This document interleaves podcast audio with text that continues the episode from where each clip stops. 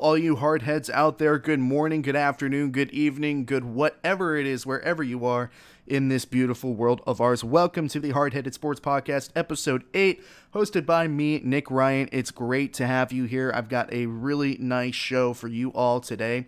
Before we get into any of it, I just want to say that I am sorry for missing a couple of shows over the past few days. On Saturday, I just didn't feel like there was enough to create a compelling show. Really, all that there was to talk about news-wise was the predictions for the NFL games on Sunday, and I just didn't feel like that was enough to create a quality show. But on Monday, which was actually this morning, this show you guys will be listening to and watching the highlights of tomorrow at some point. That would be Tuesday, so you'll probably be seeing this or listening to this somewhere in the afternoon on Tuesday. But we're actually recording this show Monday evening because I got up this morning to record the episode of the podcast this morning and found out that I was having some technical difficulties with the camera once again. Same technical difficulties that I had previously on Friday. In some points during the video, we were experiencing some frame drops, some lag, and I didn't know what was causing it. So I was having similar issues again this morning and about halfway through the afternoon. And I absolutely hate it when this happens because you never truly know if the problem has gone away. You don't really know what caused the problem to begin with, but the problems just ended up vanishing.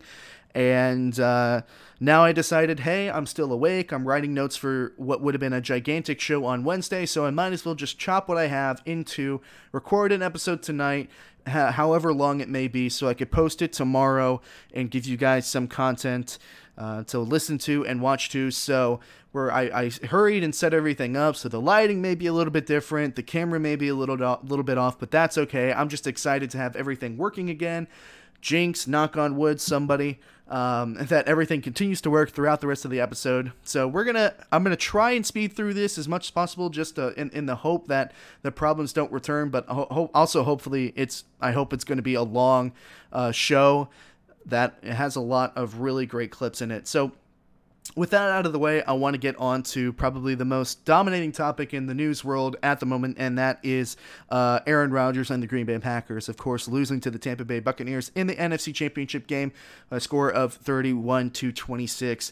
And I feel really like the story for the Packers this season has really been all about the psychoanalyzing of quarterback Aaron Rodgers.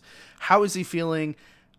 I mean, how is he performing so well? Is he playing with a chip on his shoulder, or is the chemistry between him and Matt LaFleur really that great? And here we are talking about Aaron Rodgers' psyche once again, this time in a whole different context. And this wouldn't really even be a story if the game didn't end the way that it did. And of course, the game ending in a fashion in which a lot of Packers fans are questioning not only what Aaron is thinking, they're probably questioning what the team is thinking overall. They're questioning whether or not Matt LaFleur is the right person for the job, although I think that's really silly considering that he's 26-6.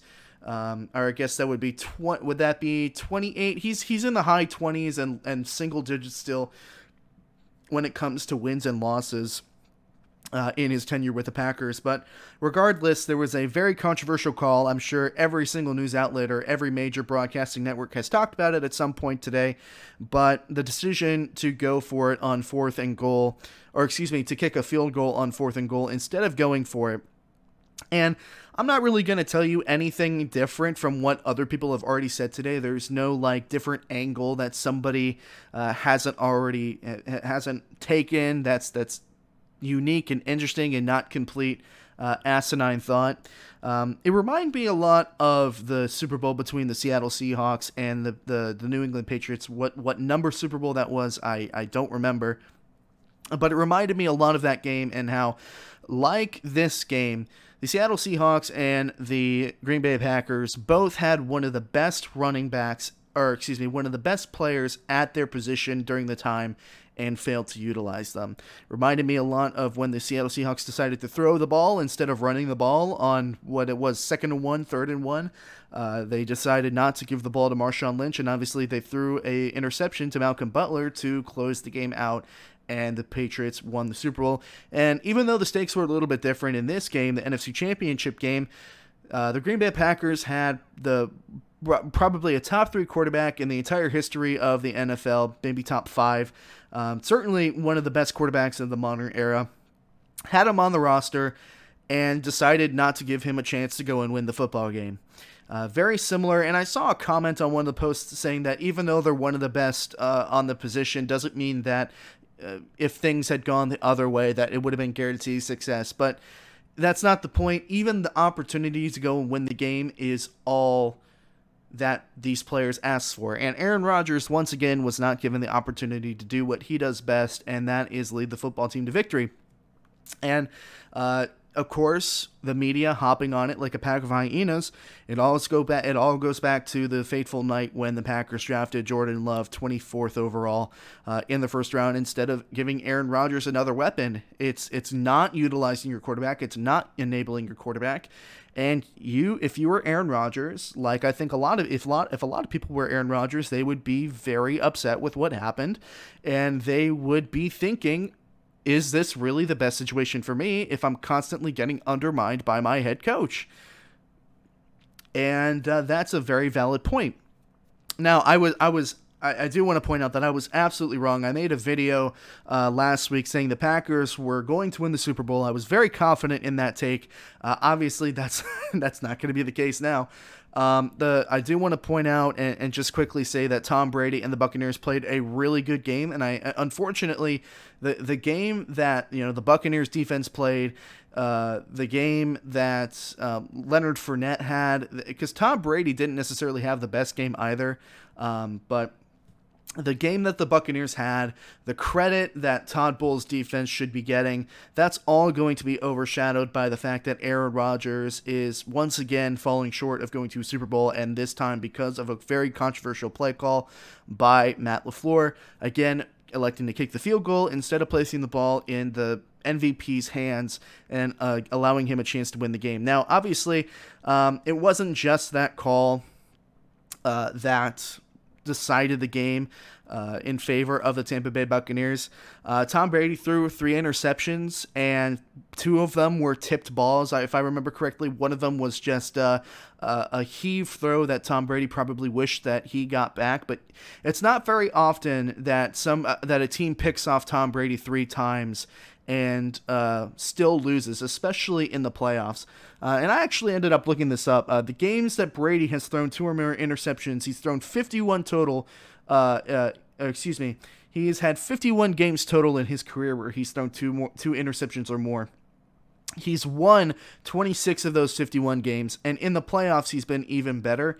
He's 7-for-11 in terms of victories when it comes to games that he's thrown 2 or more interceptions in the playoffs. And obviously, it's a little bit different, but still, you would think if you were the Green Bay Packers and you were told, "Hey, Tom Brady's going to throw 3 interceptions by the time that the fourth quarter is done," I think you'd be pretty happy with that, and you would think that you would win the game. But once again, the Green Bay Packers failed to capitalize on those chances. And as much as people want to point and say, hey, that fourth down call to not go for it is what lost in the game, and I do partially agree with that, it's also the fact that, hey, Kevin King had probably one of the worst games for a defensive back that I've ever seen, letting Scotty Miller get behind him to close out the second quarter. That was probably the deciding moment of the game, more so than it was the fourth down call at the end of the game. And, of course, the pass interference call, that's really, really rough. I personally don't think it was pass interference.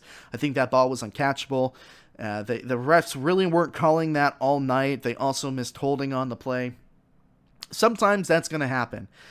Sometimes decisions by referees are going to cost teams football games. I definitely know that Saints fans can sympathize with that. But after all of that, the media is going to psychoanalyze Aaron because of what happened, and they're going to talk about where he's going to go, if he wants to go anywhere. And, of course, Aaron Rodgers is the master of giving mystery press conferences. He's the best at saying everything while saying nothing at all. And he said his future is a mystery. There's a lot of future, talented guys on the team in which their futures are going to be decided, including himself, I believe he said in the press conference after the NFC Championship game. Look, the reality is that Aaron Rodgers probably isn't going anywhere. This is going to sting. This is going to hurt. This is going to really play and twist a lot of things in Aaron Rodgers' mind, especially about his relationship with Matt LaFleur. But the reality is that when it comes down to winning games, there probably isn't a better spot for Aaron Rodgers than in Green Bay, a place where you already know the offense.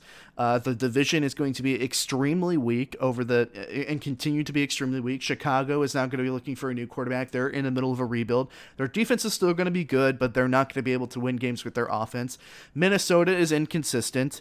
And Detroit is starting over as well. Matthew Stafford rumored to be on the trade block. I did have a really interesting Matthew Stafford video that you all should check out if you haven't done so already.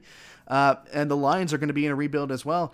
Going to another division, obviously there are weaker divisions, or stronger divisions, but in terms of teams that Aaron Rodgers would probably like to play for, strong divisions, not a lot of cap space, and having a lot of tough decisions to make with their roster, realistically speaking, and a lot of people like to fantasize about where this dude's probably going, the reality is that he's probably going to stay in Green Bay.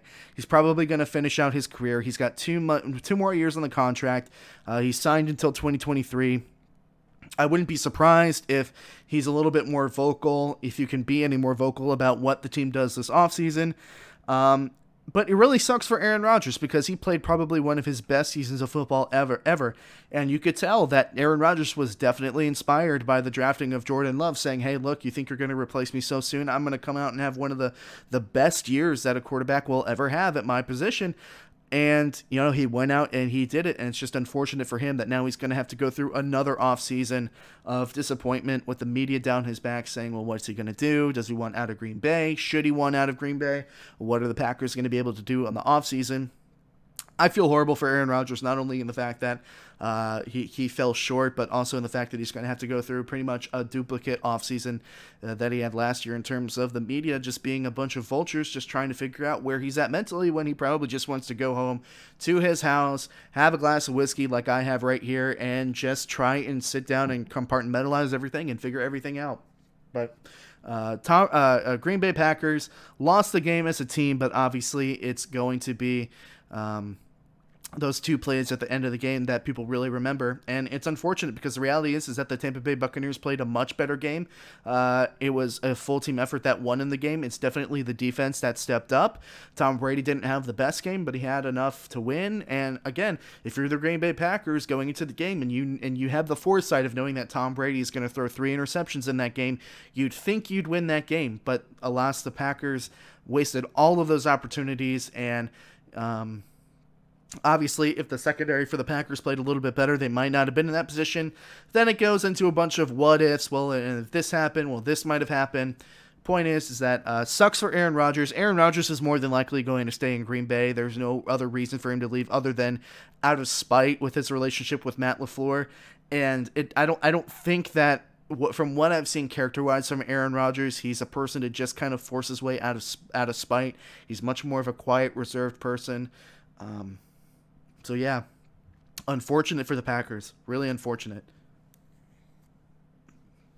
On the other side of things, the AFC, man, I was really, really wrong this past week when it came to talking about the NFL. I said that the Chiefs were in trouble, and once again, I was really wrong. And the Chiefs fans let me know it, knew it in the comments section. They said, "Wow, really? You think that they're in trouble? You're a Chiefs hater. You know, we're tired of the media and analysts and experts, you know, getting on the Chiefs, saying that they're in trouble." And they were right. I think the Chiefs do get a bad rep sometimes. They kind of get downplayed in the media, saying, "Oh, they're beatable, they're mortal," but they did not look mortal. On Sunday against the Bills. I was very wrong about Patrick Mahomes. I was very wrong in terms of what I thought he was going to bring to the football field. Injured the way that he was, he played almost a near perfect game. And maybe it's just time that we say that the Kansas City Chiefs are a second quarter football team, because for a lot of the reasons that I thought the Chiefs were in trouble, it actually transpired during the game. Apart from, you know, some turnovers here or there and some slow play in the third quarter, the Bills got the first quarter slow start that from the Chiefs that they needed. They caught the Chiefs a little off guard to begin the game, and they ended up only getting 10 points out of it. 9 points. They missed an extra point. They had to settle for a field goal. And then there was just this flurry of offense for Patrick Mahomes and the Chiefs that was really just unstoppable. And after watching that display, a couple of takeaways from the game. We're not going to talk too much about it this game because there wasn't really too much to talk about. But the reality is that even though I thought that the Bills were going to win this game, I was worried that the Chiefs were going to come out slow and that Patrick Mahomes was going to be hindered by his injury, the nerve in the back of his neck.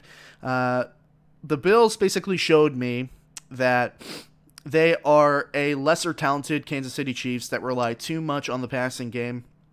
And the differences between the Bills and the Chiefs is that when the Chiefs need to run the ball, they can run the ball. But when the Bills need to run the ball, whether it's to establish play action, whether it's to get some short down yardage, they just prove that Devin Singletary just cannot run the football. And the Bills are relying way too much currently on Stephon Diggs and Josh Allen. Now, Stephon Diggs did not have that great of a game. Obviously, everybody saw the viral video of him staying out and watching the Kansas City Chiefs ceremony.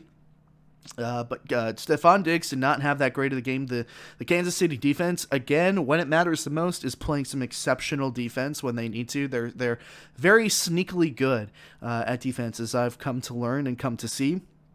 So credit to the defense, and really, Patrick Mahomes and the Kansas City Chiefs offense once again look absolutely unstoppable, and it's going to be one hell of a matchup when it comes to an offense that is now completely clicking as opposed to a defense led by Todd Bowles in Tampa Bay that are also starting to click. It's going to be really interesting to see how that plays out. I noticed I felt it very similarly about the national championship game when it happened, especially when the game plan came to defending wide receivers of Kansas City. Just like Ohio State was so terrified of Devonta Smith going over the top and beating them over the top, they allowed Devonta Smith to get a whole bunch of chunk yardage. And I felt like that game plan was very similar to what happened in this AFC Championship game, where the Bills were absolutely terrified, as they should be, of Tyreek Hill going over the top, scoring a bunch of touchdowns very quickly, and then this game turning into an air raid war in terms of which quarterback could, outduel each other in the passing game.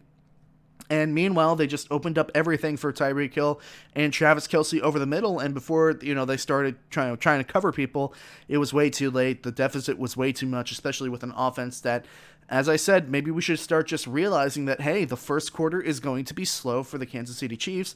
They're going to blow past you the more that they get into the game and the more that they can tweak and adjust the game plan. And, that's exactly what happened. It's very clear that I think the Bills ended up exactly where they needed to. They made it extremely far, or it equals the furthest they've made it in a long time. And now they know where they stand. They need to get some kind of running attack in order to be able to sustain a passing offense. They need to add a couple of pieces on defense as well. But yeah, I'm not counting out the Chiefs again. I think that they proved that even when, they've had some more slow starts and, their quarterback is not playing at 100%, even if they're not playing at 100%, they're still playing at 100%, which means that the normal Chiefs is really just playing at 115% and they're just going to blow past everybody. Extremely impressive, and I'm not going to count out the Chiefs again. I was extremely wrong in thinking that they would lose this past weekend to the Bills. And so there you have it. I was absolutely wrong, and I was extremely impressed with what I saw from Kansas City, and now I think they probably are what a lot of people probably thought they were the entire time, which is the favorites to repeat as Super Bowl champions. So the next thing I wanted to touch on just very, very quickly was the Dustin Poirier versus Conor McGregor fight. This was a really, really fun fight to watch. I haven't always been really invested in the UFC, but I found this fight to be utterly entertaining, and it was really what a lot of main events fights should strive to be. Now, what classifies as a good fight? Is it one that should go the distance? Not always. I feel like when people describe a good fight, obviously it's very subjective. What I'm looking for mainly is entertainment value. It doesn't have to go the distance. It doesn't have to make it out of the first round, but as long as it's an entertaining fight, you've got me sold. And that's what we got. It was an entertaining fight that a lot of people, I think, expected McGregor to win handily and were delightfully surprised to find him flat on his butt. 7 years ago or so, Conor McGregor was the first person to knock out Dustin Poirier. And now here we are, Dustin Poirier, the first person to knock out Conor McGregor. I am absolutely so excited to get a Dustin Poirier versus Conor McGregor 3. Whether or not Khabib comes back, it could potentially be for the lightweight title, which would even amplify the stakes. But again, this was a very fun fight to watch. I really enjoyed how Dustin Poirier and Conor McGregor really kind of had a... I don't know, like a friendly, it was a competition, obviously, but it felt really so much like a game of horse and basketball. Like, anything that you can do, I can do better, or at least try to.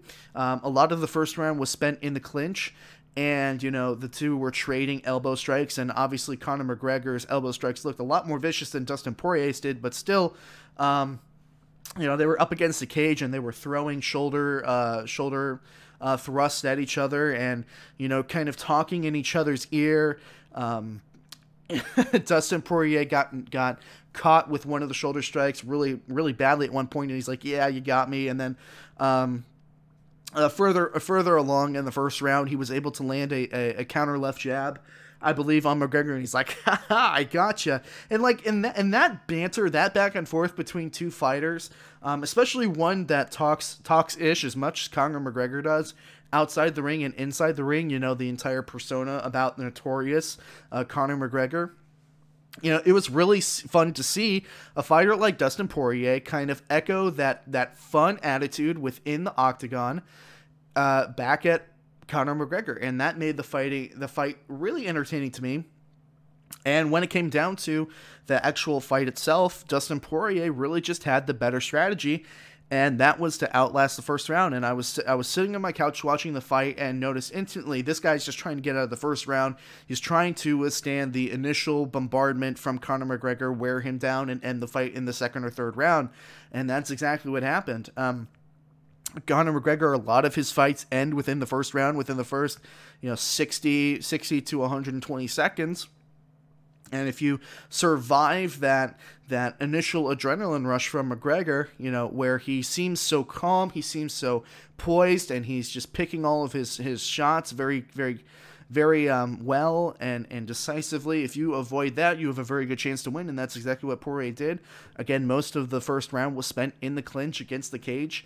Two of them trading a couple of combos, trading some shoulder strikes.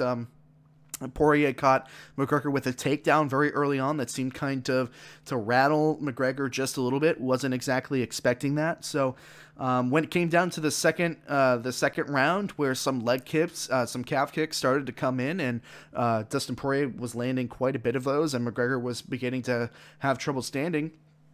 That's when the fight really went in the favor of Poirier. And that final salvo to knock McGregor out was absolutely well done. I mean, Poirier just really... Again, the game plan was to get him out of the first round, let him get his confidence, kind of withstand the opening barrage from McGregor, and then attack him. Since McGregor has been out of the octagon for a while now, and that's exactly what happened, and that's the result. And Dustin Poirier, really a great person as well. Excuse me, with all the charity work that he does. So happy for him. Happy that, you know, he got that exposure. And it was really a fantastic fight, and I am absolutely looking forward to Poirier versus McGregor 3. The entire card really was interesting. Mike Chandler looks like he's going to be some hot stuff. He took out Dan Hooker like it was absolutely nothing, and he cut a really great promo. Kind of reminded me, like I was thinking while I was watching the promo, like, damn, this guy could be a really good professional wrestler. He could be the next Brock Lesnar when it comes to, you know, bouncing back and forth between MMA and WWE. He cut a great promo. He talks very well. Very confident mixed martial artist. And very, very fun to see. JoJo Cardwell had a really nice fight as well. And I'm forgetting some of the others on the card, but regardless, it was a great UFC event, a great fight by Poirier and McGregor, and I'm looking forward to seeing more. It was a great card, had a lot of fun. To finish out the show today, I want to talk about something that might have gone under the waves a little bit when it came to the national media coming out of the weekend. You know, it's not very often when I get a chance to talk about my personal experience in sports journalism.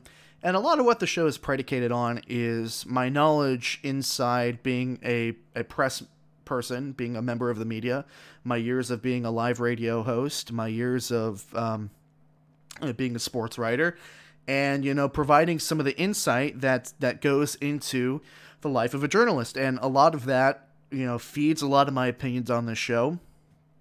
It affects my process and how I look logically at certain topics or certain events. And there really hasn't been that much of a chance to talk about that before today. But Coach Krzyzewski, head basketball coach of Duke, had a little bit of a, I don't necessarily know how to phrase this, but him and he called out and kind of roasted a student reporter for a question. And he, you know, it ended up getting some viral attention on social media.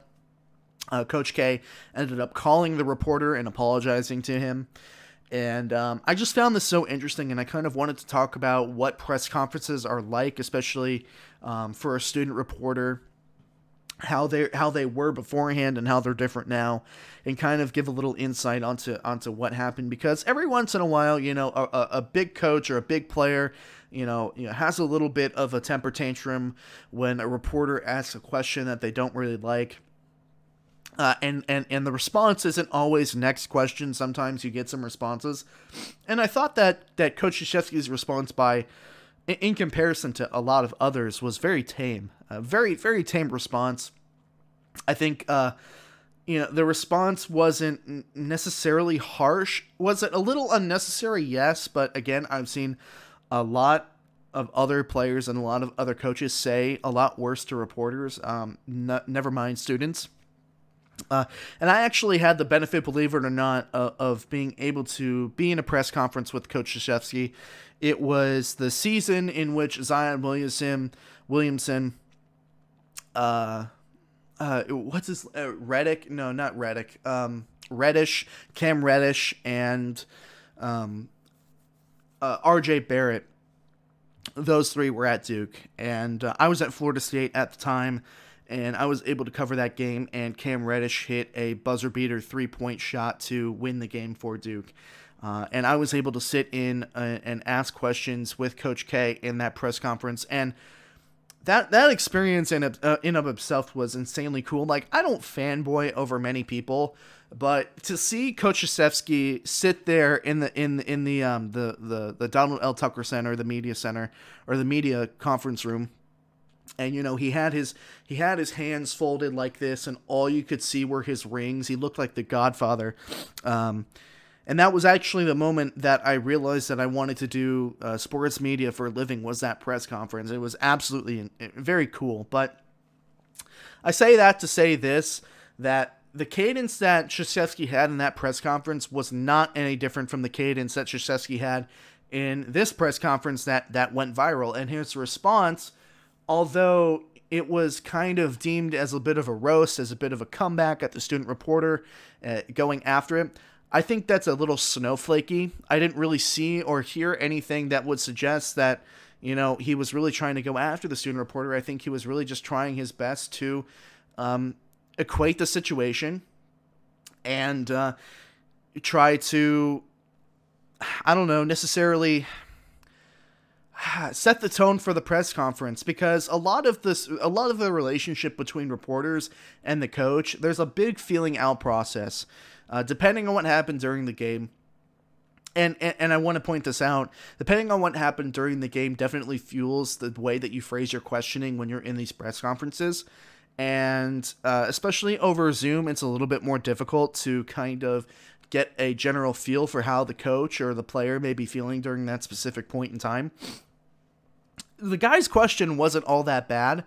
I don't know if it was specifically the first question that was asked, because that might make a difference in of itself. If it was the first question asked in the entire press conference, I can guarantee you that is what prompted the response from Krzyzewski, was because it was the first question. It wasn't a bad question, but it was a question that probably would have been saved for later in the press conferences. If I were that reporter, or, you know, in my experience with working with other reporters, those type of questions typically get pushed back towards the end of the conference. You know, once the two parties have settled in, once, you know, the coaches have made an opening statement, once the coaches have addressed a couple of questions, you can get an idea about what the coach wants to talk about and what they don't want to talk about. And, you know, sometimes it's hard. Sometimes you have a really burning question that would be a good question that, you know, probably won't be best received by the coach or by the player, and you have to ask it anyway. It's all about finding the right opportunity to ask the question that will give you the best chance of getting a great response. If the coach just talked about how his team shot horrible from three-point range, maybe throw a more positive question at the coach next to kind of bounce between negative and positive to get a good balance. Because I can tell you one thing, people just don't want to be negative all the time. People want to take away the positives, especially with a team like Duke, in which they, I believe, are 5-5 on the season, and they have dropped out of the top 25 for the first time in whoever knows how long, and are in danger of missing the NCAA tournament for the first time in like 16 years. So with that all in context, I think that the reaction to what Coach Krzyzewski said to the reporter was very much so overblown. I have definitely heard press members ask worse questions at worse times to other players and coaches.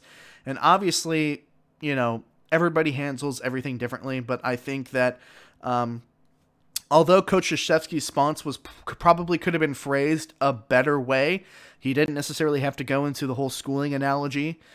He could have just answered it with, you know, we're just moving forward. We're going to sit down and look at tape, yada, yada, yada.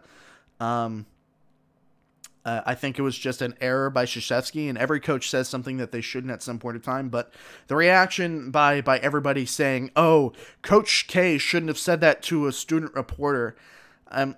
I think everybody's being a little bit too sensitive about the topic, and I definitely think that the student reporter took this a little bit and ran with it.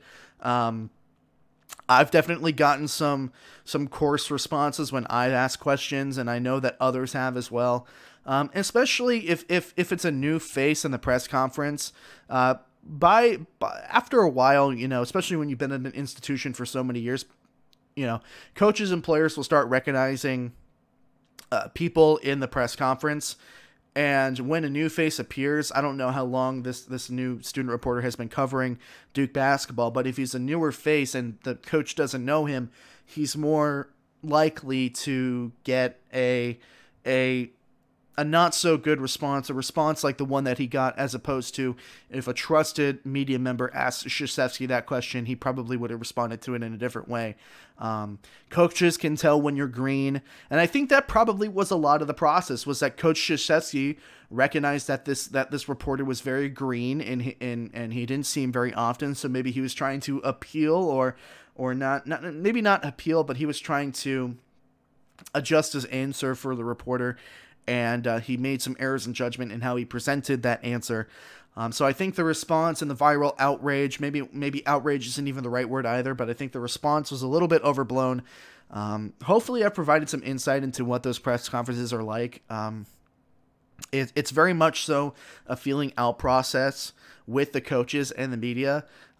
Sometimes, you know, you have a burning question that you're like, maybe I shouldn't ask this right away. Let's ask a more positive question and establish some good standing with the coach before coming in with a more negative question. You know, talk about, you know, how this one player played and how pleased you were about this one player. And then you go say, well, all right, so what do you guys think about what do you think about the team moving forward?